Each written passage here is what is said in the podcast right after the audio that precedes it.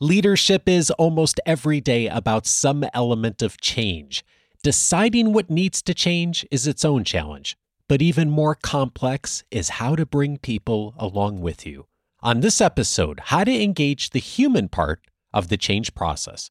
This is Coaching for Leaders, episode 571. Produced by Innovate Learning, maximizing human potential. Greetings to you from Orange County, California. This is Coaching for Leaders, and I'm your host, Dave Stachowiak. Leaders aren't born, they're made. And this weekly show helps you discover leadership wisdom through insightful conversations. Of course, so much of leadership is really about change. In fact, one of the definitions I love most about leadership is that leadership is really how you answer the question of change. It's such an incredibly important competency for us to be able to handle as leaders, not only change for ourselves, but how do we lead change well inside our organizations and how do we support others through change? Today i'm really glad to have an expert on change with us who's going to help us not only look at change through the lens of ourselves but perhaps more importantly how do we do a better job at leading change inside our organizations and looking at the human element of it. I'm so pleased to welcome Cassandra Worthy to the show. She enables organizations and individuals to grow through major change and significant shift by harnessing the power of emotion. Whether undergoing merger, acquisition, startup, explosive growth, or significant contraction, the strategies and tools of change enthusiasm are motivating and energizing workforces worldwide.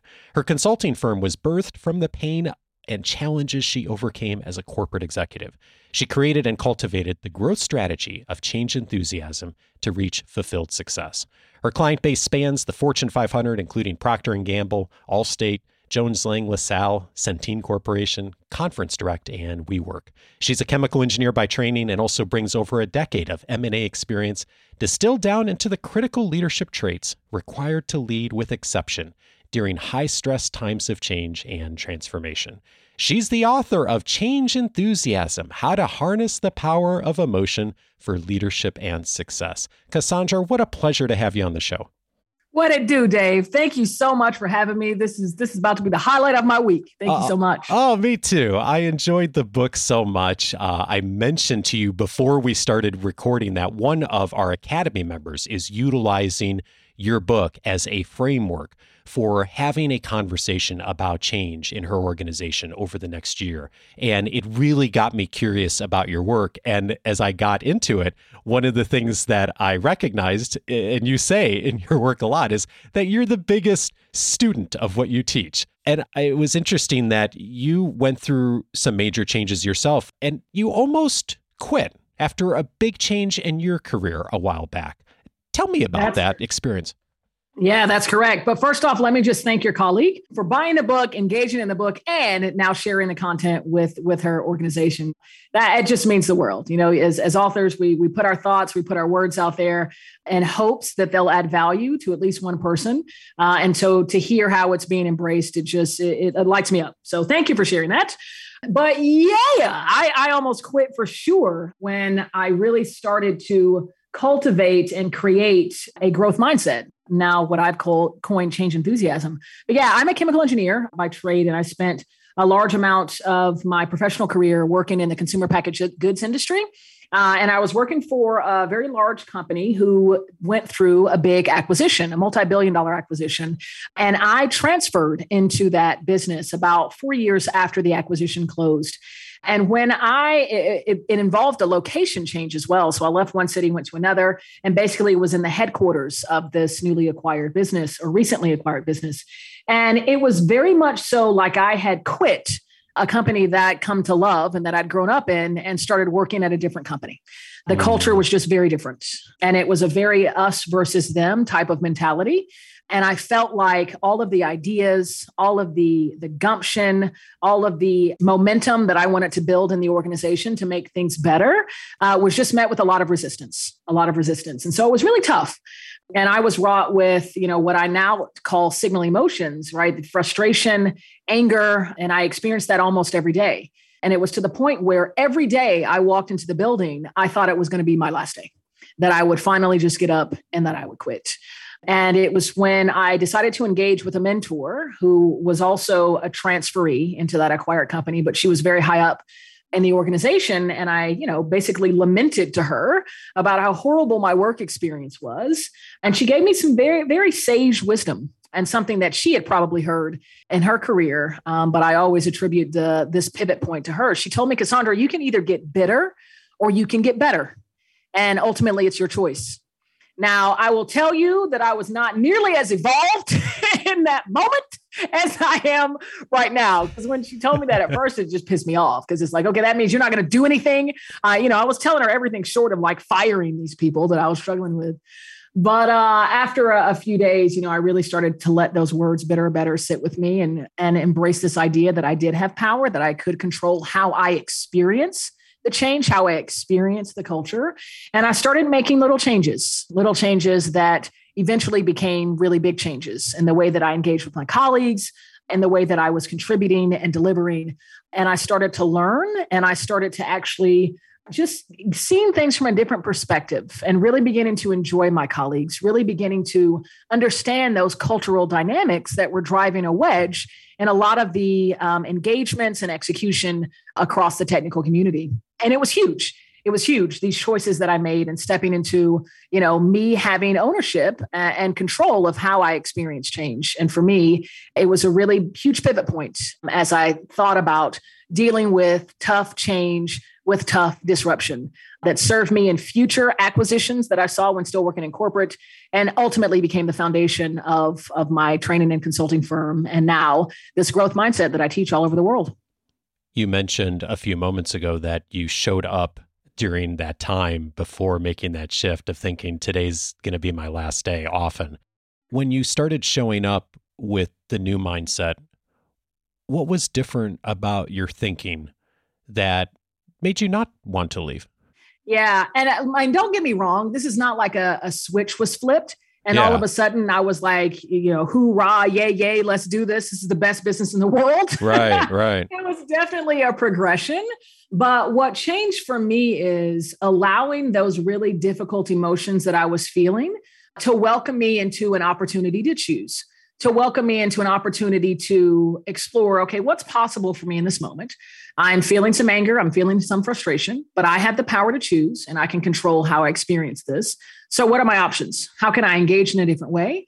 how can i step out of this better whether it be learning from a colleague in you know interaction whether it be learning more about the business whether it just be learning more about myself what can i choose to be better in this moment and it's really through shifting that mindset uh, and really having a different perspective on those natural emotional energies that we all feel um, that bubble up you know for some of us on a daily basis and these emotions that that I now view as gifts uh, and really a, a natural uh, inheritance, right, of our species. And I, I, say that it's a resource.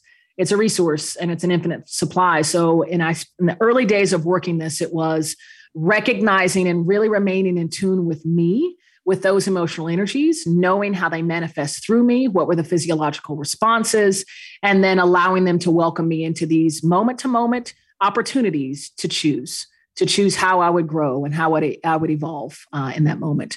And yeah, it just it just became more momentum being built around having that mindset. And and it was curious because things just started to shift around me.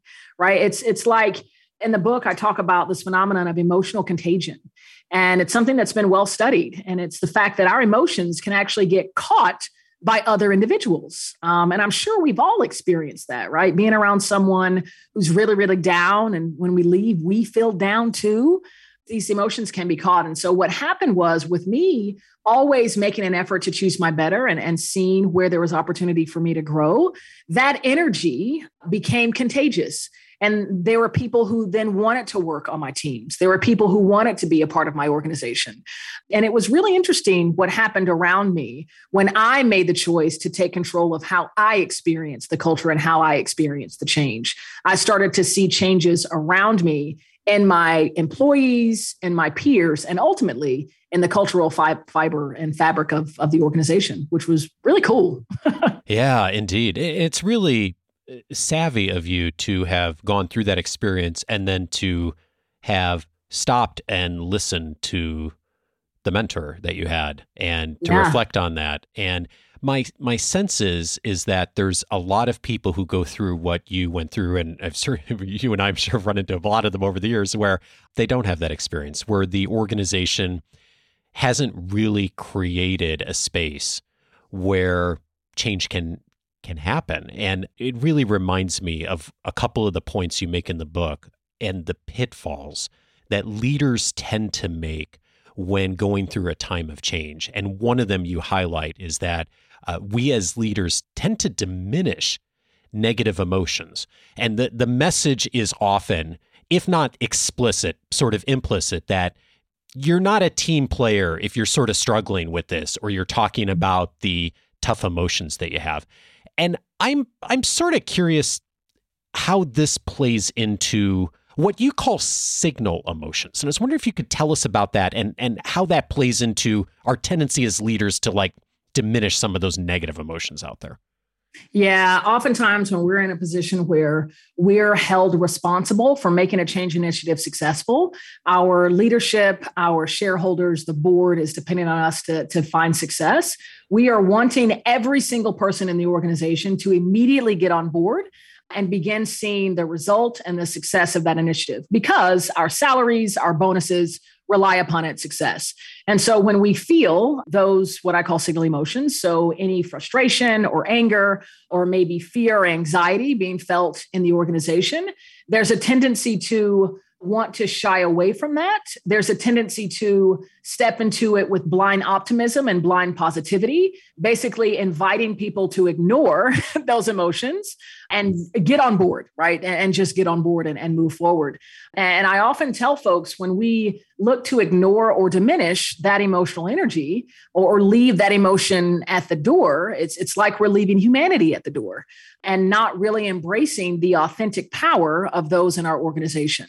Um, when we are fully in our, in our authentic power, we are emotional beings, point blank, right? And so I think we do a huge disservice to the workforce and ultimately probably to our change initiative when we don't recognize those more difficult emotions and provide employees with a means with a tool and a strategy to to share those emotions while seeing them as gifts and truly invitations into opportunities to grow, not only to grow the business, but also to grow themselves and work on their own personal development.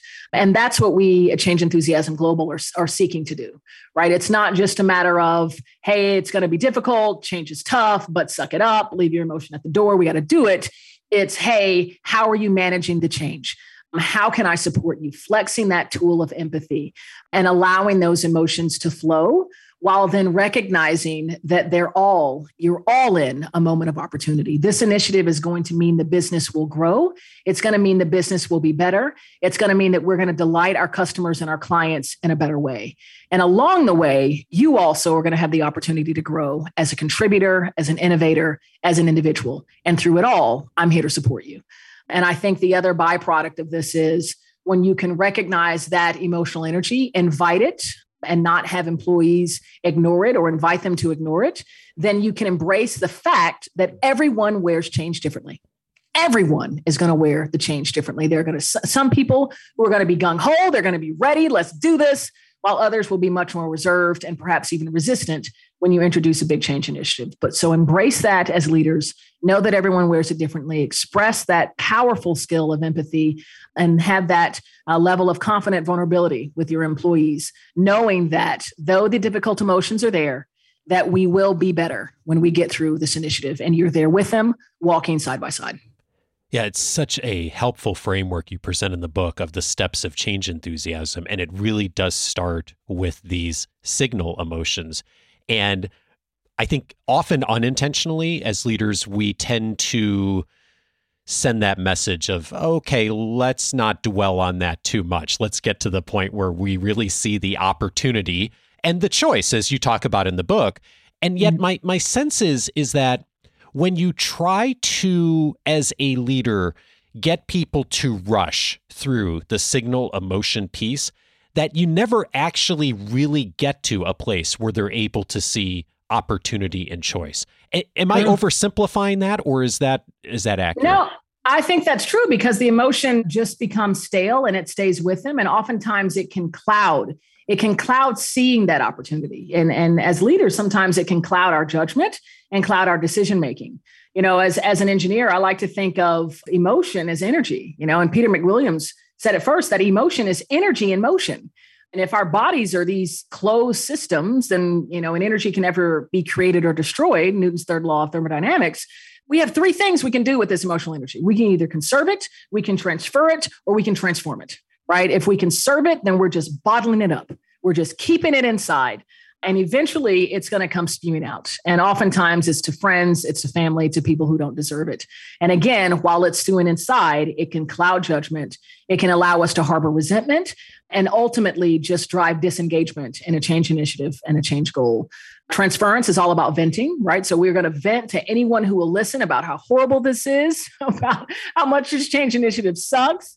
But when we do that, you're not changing the energetic signature. It's just you're just moving the energy around and it kind of remains stale. But the power is in transformance, right? When you can transform through the power of choice, you can begin changing that that signature right transforming anxiety into anticipation transforming fear into hope transforming anger into joy right and then that happens through the power of choice and that's what change enthusiasm invites right through those three steps the signal those really strong difficult emotions they welcome us they're gifts into our opportunities which is that second step the opportunity you're weighing options exploring what's possible knowing i'm in a moment to grow i'm going to evolve and become better and then that final step is the choice it is up to you. We are all sitting in the seat of choice in every aspect of our lives. And it's up to us from day to day, moment to moment, how we choose to be in that moment, how we grow, how we evolve. You mentioned one of the other pitfalls a moment ago of the tendency for a lot of us to focus too heavily on the change vision and the roles and the responsibilities, and not really enough on employee well being and fulfillment. I don't think most leaders want to. Like, if you set people down and talk through it, they would say, okay, emotion's really important. We can't overlook that. But the reality is, is that a lot of companies do and organizations do overlook emotions of people during change. And mm. I, I'm wondering what you have seen when someone who is going through that change process, they are under a lot of pressure from stakeholders, like you said, getting the results. What have you seen that has helped leaders in that moment to in addition to having all the vision and the roles and responsibilities that light bulb on what helps them to turn up the dimmer switch just a little bit on the emotional part.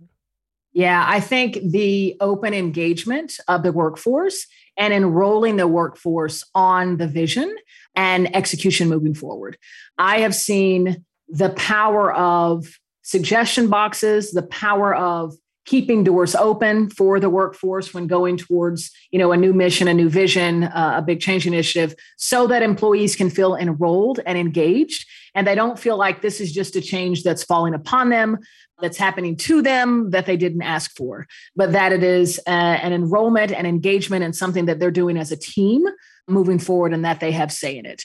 And the other thing that that does is it creates this two-way street where not only are you bringing about the the new vision this is the direction we're going here's you know the the the milestones but it's also inviting feedback from the organization. Feedback as it relates to this is what i think could be better as we think about the execution of this as well as here's how i'm managing the change.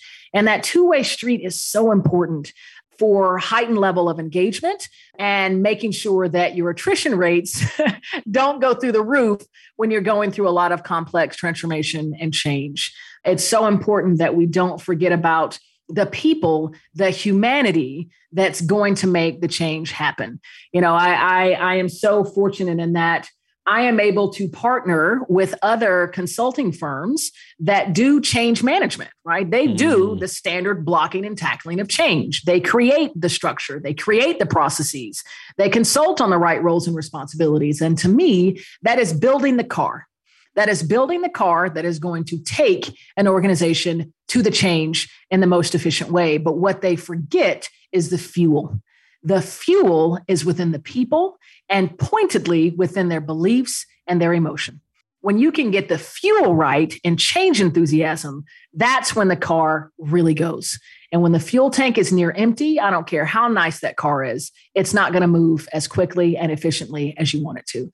So it's so important that we that we remember the humanity of change, those beliefs, those emotions that truly will drive that change forward and we both seen a lot of beautiful cars that never left the parking lot, right? Because you got every, it. everyone either left or the fuel wasn't there, the uh, the enthusiasm wasn't there. All right, so I want to ask you like one really practical thing on this. You mentioned suggestion boxes a moment ago, mm-hmm. and I, you know, all of us have seen those, and I remember even as a kid, you know, decades ago, seeing suggestion boxes for customers and organizations. What have you seen really work on that? Because I, I, I know people sometimes hear something like that and they think like really cynically, okay, I'm going to put a suggestion in and nothing's going to happen. And a lot of cases that is the case. What have you seen work for organizations and leaders to get a step beyond just the kind of like generically asking for questions that actually does connect with people emotionally during this process? To actually show the employees that you care, that you're not just going through the motions, that you're not just doing this because it's a you know a check in the box that you're not just giving lip service. So when i've seen organizations either set up through a physical suggestion box or now it's more you know anonymous uh, electronic means of providing feedback. And then during those standard communication points they're actually summarizing the input that they're getting. They're actually highlighting kind of themes that they're seeing from the organization. They're showing how those themes have helped kind of shift or maybe even change the way that they move forward in execution. So it's no longer lip service. Employees can actually see, oh, not only are you asking for what you what we think, but you're actually listening. That's when I really see, you know, the the rubber meet the road and the levels of engagement really go up when they can see that, you know, we want your input and your feedback because it is valued. You are the ones that are on the front line. You are the ones that are going to see the best way to execute this and when they can see that that that they actually is valued and they're doing something about it that's when the engagement really really goes up. And you know i often tell leaders and, and change enthusiasts practicing and, and change agents when you're leading big these big initiatives agility and not being rigid is such an important soft skill you know and i think jeff bezos does this brilliantly. He gets dead set on a vision dead set on where he's going you know outcome focused but very loose in execution knowing that the brilliant minds in his organization will probably think of a much quicker, more efficient, seamless way of getting to that vision than he ever could. And so I think it's so important that as leaders, we stay agile, we stay open minded, we invite and inspire best solutions, best practices as we're thinking about executing against a given mission or vision. Hmm. Wow. You know, it's interesting how often we don't think to come back to that from a leadership standpoint. Like we put out a suggestion box or a survey and we ask everyone for input.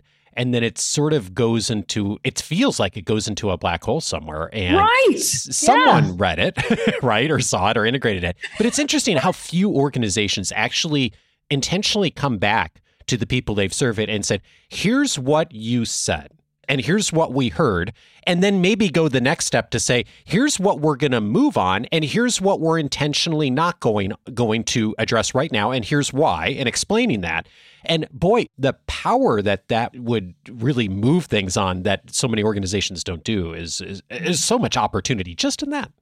Yeah and it does. I've seen it firsthand. When it's done that way when it's done well it does. And you know that you talk about communication that's another one of those soft skills that are imperative uh, as leaders, as leadership teams that we leverage when we're going through change. You know, as you think about changing belief and, and leveraging emotion as fuel, I strongly believe, firmly believe that sustained change cannot happen without sustained change in belief right? To understand what are the beliefs that are going to nurture this new place that we want to move to? What are the beliefs that are going to drive this change forward? And ensuring that the communication is reinforcing and inspiring those beliefs. And I think by showing that you value the input from the organization, that you're listening, that you're allowing their feedback, their input to help guide you, that is nurturing the belief that my leadership cares that i am enrolled that i'm involved in this in you know involved in this change that the vision is is right that we are moving in the right direction and that i'm an important part of this organization and this business moving forward you said a bit ago that one of the mistakes we tend to make as leaders is we don't really embrace the fact that everyone wears change differently. Mm-hmm. And I know many of us have experienced change and we've watched people handle change all kinds of different ways. I'm curious what should be a flag for us in a leadership situation when we when, something either we're seeing or not seen from a member of our team or maybe the team as a whole that's maybe an indicator to us that we are not listening well we're not allowing people to really express those signal emotions yeah it's a it's a great question. And usually it looks like disengagement. Usually it looks like apathy from individual to individual. Maybe it's a slight decline in performance. Maybe it's being tardy to things. There's all kinds of little signals but this is what i say. Get ahead of uh, having these flags. And I always invite managers of others when you're going through a big change or transformation on every single direct report one on one, have a standing agenda item of simply a check in. And I call them change check ins, five minutes dedicated every agenda, simply to ask, how are you managing the change? And then listening, actually actively listening. And this again, and this is this power of empathy when we can hold space for individuals to emote, to share how they're managing the change, that's going to make them feel valued. That's going to know that they're being heard and that you are walking with them in the change. And it's so powerful. It's so powerful. So it's important that we stay in tune and keep that, like I said, two way communication open and a powerful way to do that is through our one on ones with our direct reports, truly listening to those individuals as they're working through the change. And then, of course, asking that all powerful question how can I support? How can I support? And then actually listening, following up, and providing that action or, or, whatever it is that they're requesting of you to support them moving forward. But yeah, it's I can't understate the power of empathy enough um, when going through big change in, in large organizations or even small ones for that matter. Anything dealing with another person, with another human being. I love that invitation to have that as a regular part of the one-on-one or the check-in or the meeting agenda because you know speaking to people handling change differently, right? It, also, the timeline that people cha- handle change differently is really different. Like some people are like, okay, three days later, I'm ready. You know, I went mm-hmm. through, I, I noticed my signal emotions. I see the opportunity. I'm ready to go. And the person in the next room is going to take six months to get there.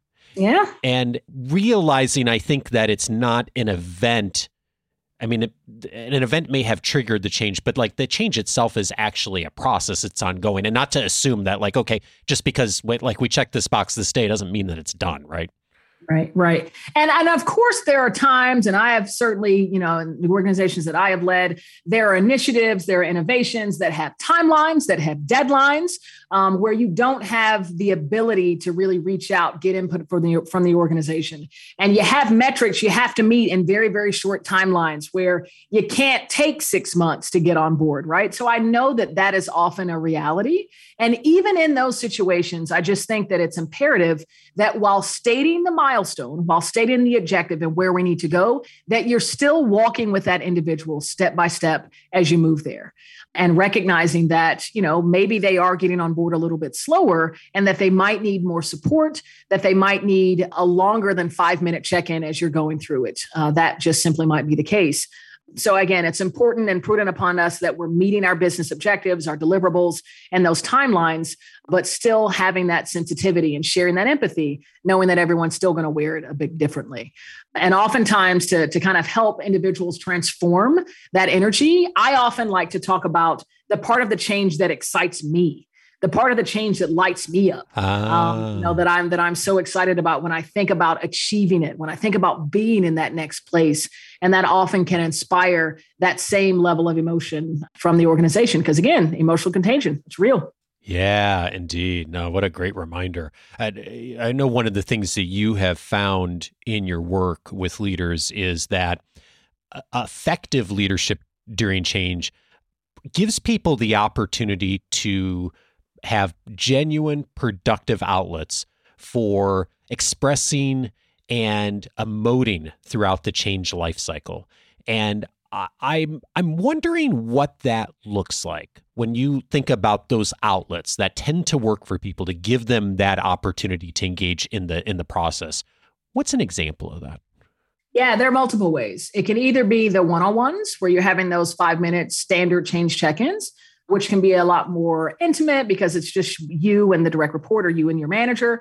The other ways are through those common or frequent communication touch points with the whole organization, where you're offering, okay, we're going to take 30 minutes. We have all the senior leaders here. Any questions you have, talk to us. Any concerns you have, talk to us. And of course, this is really going to be dependent upon what is the culture that you've nurtured in the organization and what's going to work best for you and your team.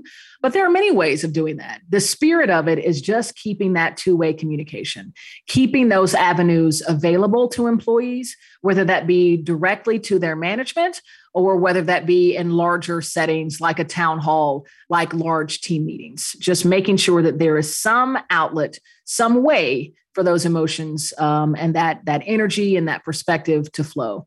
And of course, you know, with with me and and my firm, it's it's through our trainings, it's through our workshops, uh, and we're able to really dive in deep and and understand, you know, the sentiment, the thoughts, all that emotional energy, while sitting in that room and recognizing that if we're all feeling this, then we're in this massive moment of opportunity.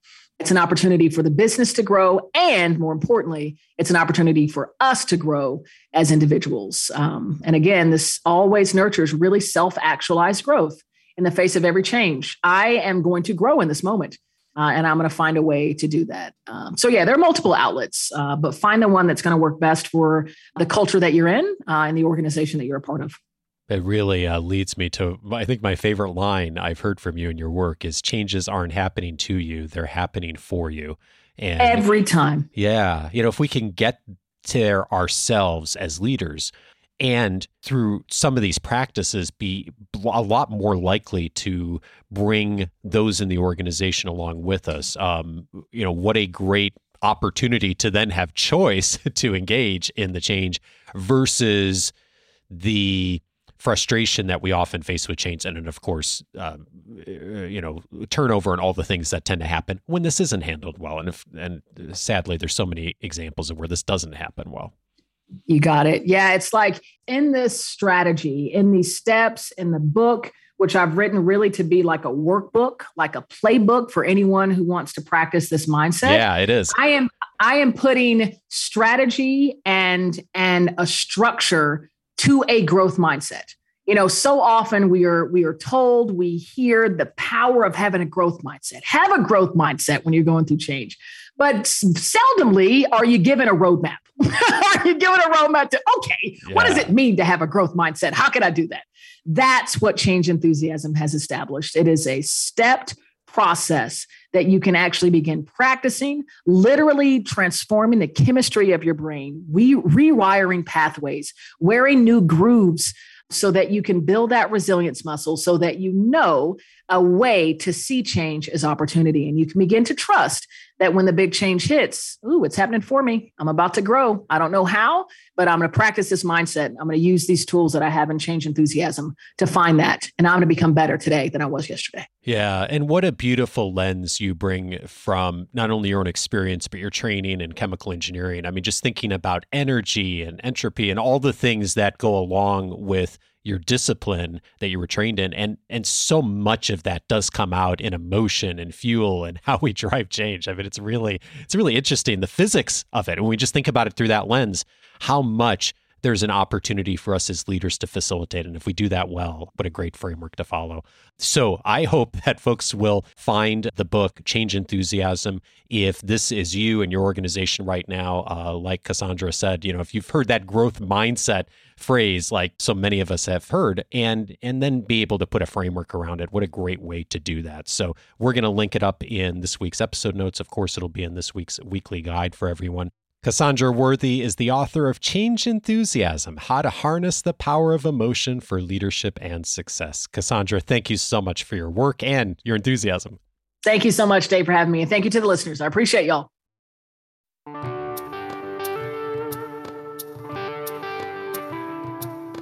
If this conversation was helpful to you, a few related episodes I'd recommend. One of them's episode 404 How to Build Psychological Safety. Amy Edmondson, the leading thinker on psychological safety, was my guest on that episode. We talked about what you can do as an individual leader to create safety in your team and your organization, even in spite of perhaps that not happening in the larger organization, how you can do a lot to create that. And as we talked about in today's conversation, the importance of folks being able to articulate emotion, the human side of things going on. Episode 404, a great starting point for that. I'd also recommend episode 512, The Way Innovators Get Traction with Tendayi Viki.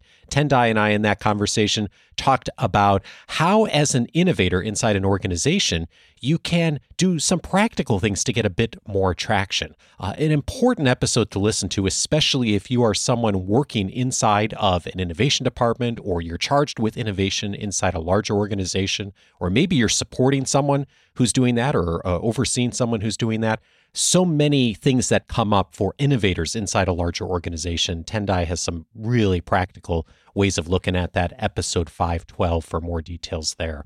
And then finally, I'd recommend episode 557 Overcome Resistance to New Ideas. David Schonthal was my guest on that episode. We talked about change through the framework of friction and not fuel. Uh, his model that him and his co author have created, looking at change and facing the reality that a lot of us tend to think of change as fuel. How do we accelerate? How do we push? How do we move things forward? And we tend not to think about the friction that shows up when change happens, the resistance, and how we can work through that and address it proactively. Episode 557 for that.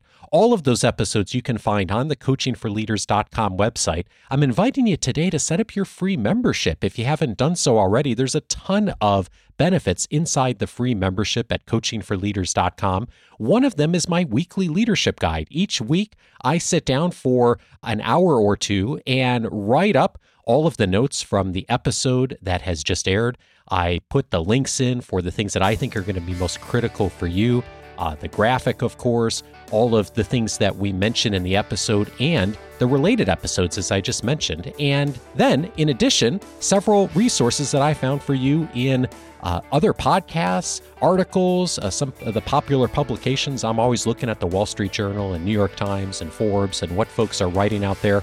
And I'm putting those in together one email each week, and I send that out usually around midweek. It's one of the many benefits of free membership. So if you aren't already receiving that, go over to coachingforleaders.com, set up your free membership. You'll have access to it all with us. And in addition, all the other benefits inside of our website. Next week, I'm glad to welcome Keith Ferrazzi back to the show. He is going to be back to discuss with us the key indicators of team resilience. Join me for that conversation with Keith, and I'll see you next Monday.